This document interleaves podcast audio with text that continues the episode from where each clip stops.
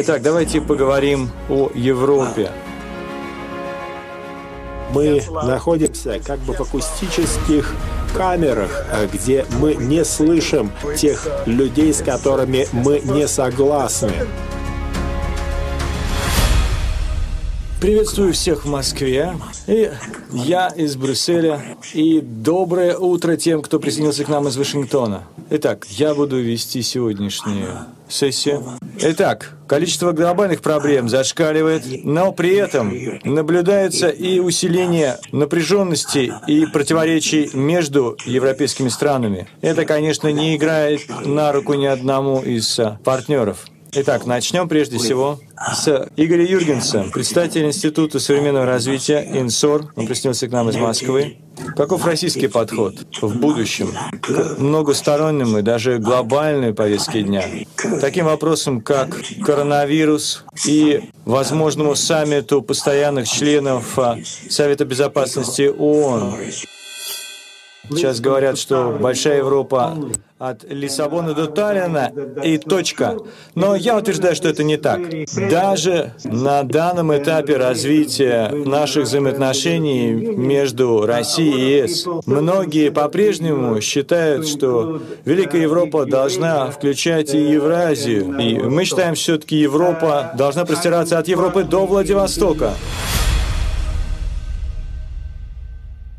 Теперь перейдем к Маркусу Эдереру, послу ЕС в России. Человек, который постоянно устраняет сложные моменты трения в наших отношениях ЕС и России. Итак, ЕС до этого до сих пор не определился с политикой в отношении России. Все-таки, вот сейчас легче или сложнее вести дела с Россией?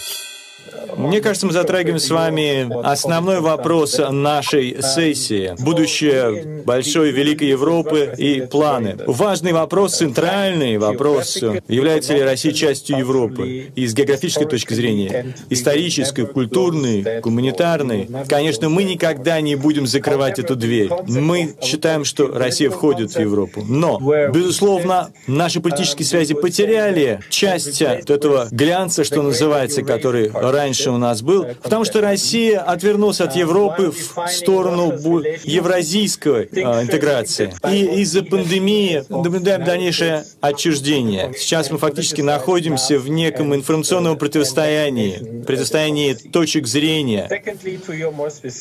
Второе. Перехожу к вашему вопросу уже напрямую. Все-таки я считаю, что в ЕС э, есть более или менее конкретный курс в отношении России, в отличие от Соединенных Штатов, например. А давайте посмотрим на Россию. Есть ли у нее конкретная политика в отношении ЕС?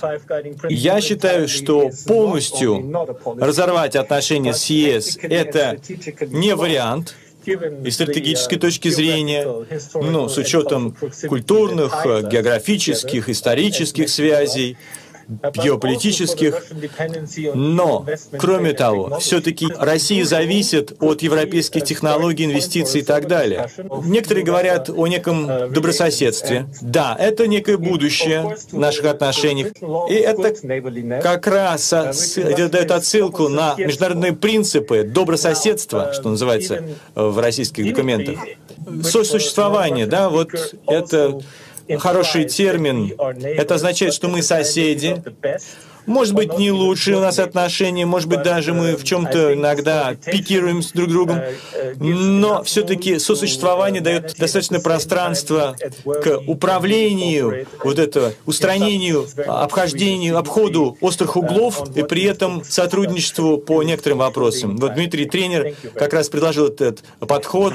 Можем сотрудничать и по таким вопросам, как климатические изменение климата.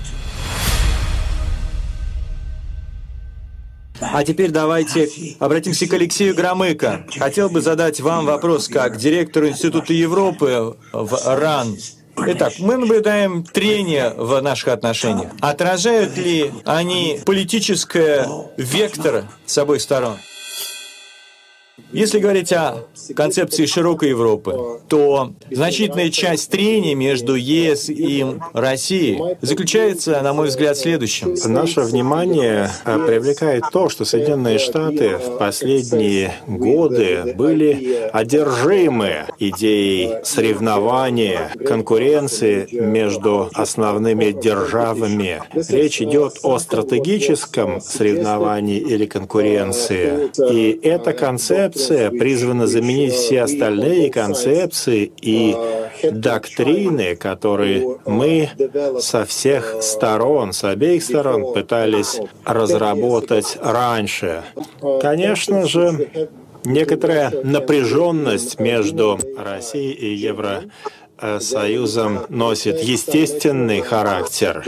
Это есть отражение объективных геостратегических, геоэкономических различий между нами. Но давайте не будем забывать о следующем. Когда мы говорим о Европейском Союзе, это ведь очень интересное объединение, которое включает в себя очень разные страны. А также отличия есть и между Россией и Европейским Союзом. Во-вторых, объективно, Э, в стратегическом плане, с моей точки зрения, у нас больше общего, чем большинству сегодня кажется. Я думаю, что стратегическое партнерство, которое было еще между нами совсем недавно, достижимо. И некоторые элементы такого стратегического партнерства уже наличествовали. Мне представляется, что сегодня делаются попытки ставить преграды, заборы между нашими странами. И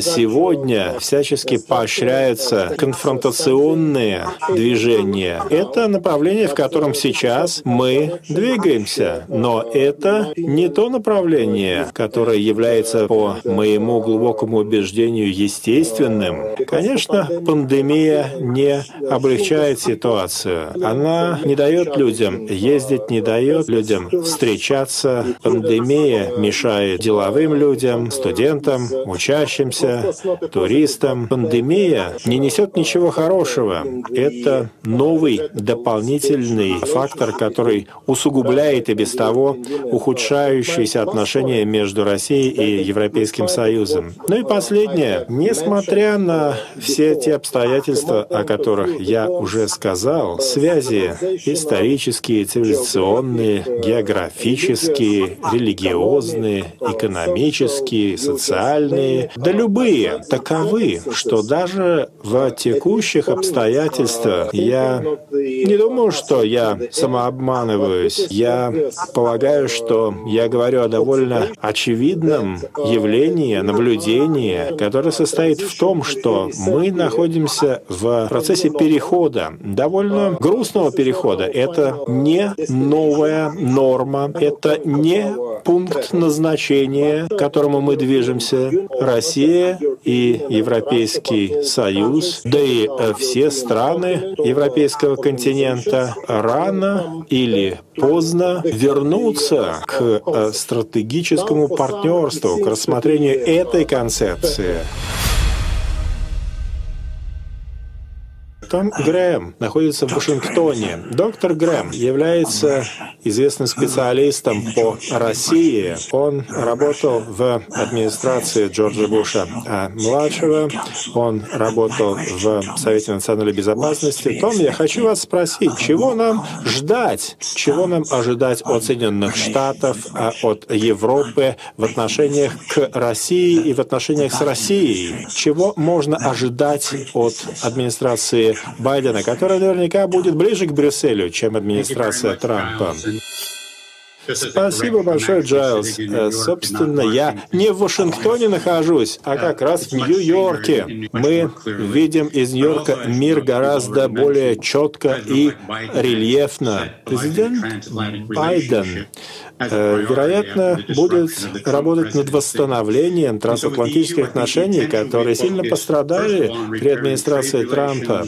Будут восстанавливаться торговые отношения, будет вырабатываться скоординированная э, позиция по проблеме Китая. Э, Европа и Америка будут уделять внимание и России, Байден считает, что успех в работе с Россией может быть достижим в случае, если Америка будет идти рука об руку с Европой.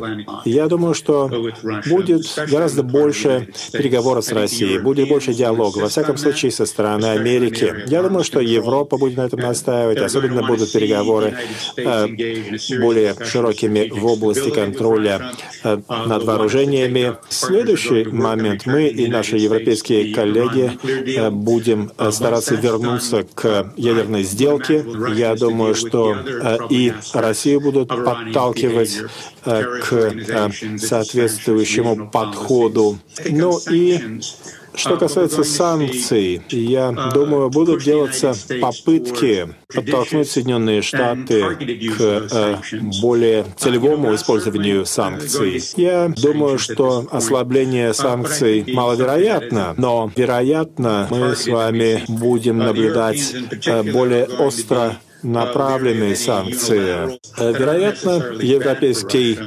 Союз и Соединенные Штаты э, пойдут по пути, который будет не обязательно неблагоприятным для России. Я думаю, что будут внесены поправки в э, подход к американской политике, будет делаться более плотная увязка в действиях Соединенных Штатов и Европейского Союза. Возможно, мы не увидим серьезного улучшения отношений, но если будут правильные действия предприняты в Вашингтоне, в Брюсселе и в Москве, то отношения будут более нормальными и э, будет сохраняться возможность сотрудничества в будущем. Э, в э, нынешних условиях, я думаю, это совсем неплохой стартовый рубеж.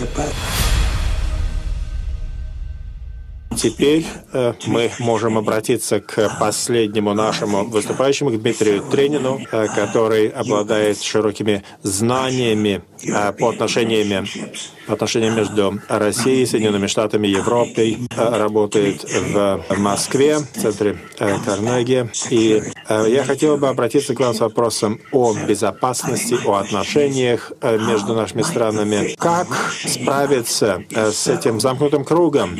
Россия жалуется на то, что НАТО подступила и окружила Россию со всех сторон, а НАТО жалуется на агрессию со стороны России. Мы видим замкнутый круг, порочный круг. Надо его разорвать э, как и э, все подобные порочные круги. Э, вся эта озабоченность может быть логически решена. Если говорить о окружении, сегодня окружение означает не то, что окружение означало в первой половине XX века. Сегодня география не такова, как она была в 1941 году. Нету эквивалента НАТО среди тех врагов и противников, с которыми Россия сталкивалась в прошлом.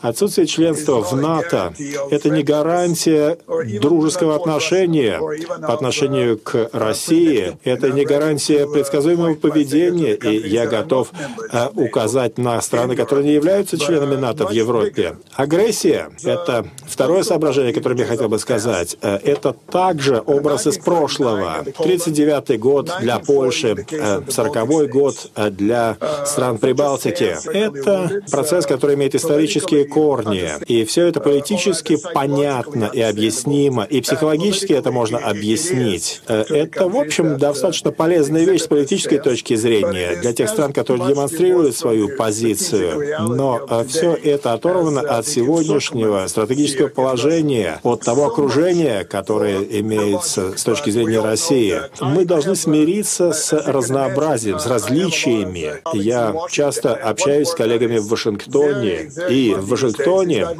очень часто использовать слово различие, разнообразие. Мы постоянно обсуждаем это разнообразие в наших кругах в фонде Карнеги. Я думаю, что это тема, которую мы должны продолжать обсуждать. Нам не следует пытаться стать похожими друг на друга. Европа не станет такой, какой она была 50 лет назад, хотя многие россияне считают, что это была идеальная Европа, Европа. В России другая политическая система. В э, России есть система ценностей, которая отличается от европейских ценностей.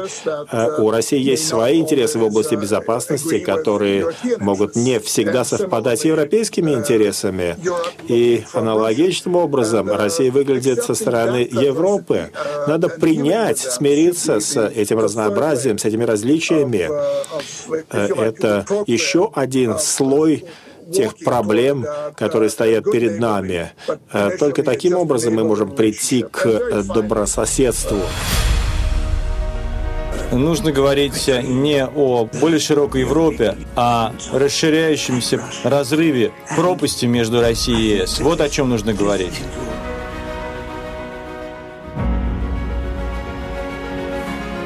Гайдаровский форум. Россия и мир после пандемии.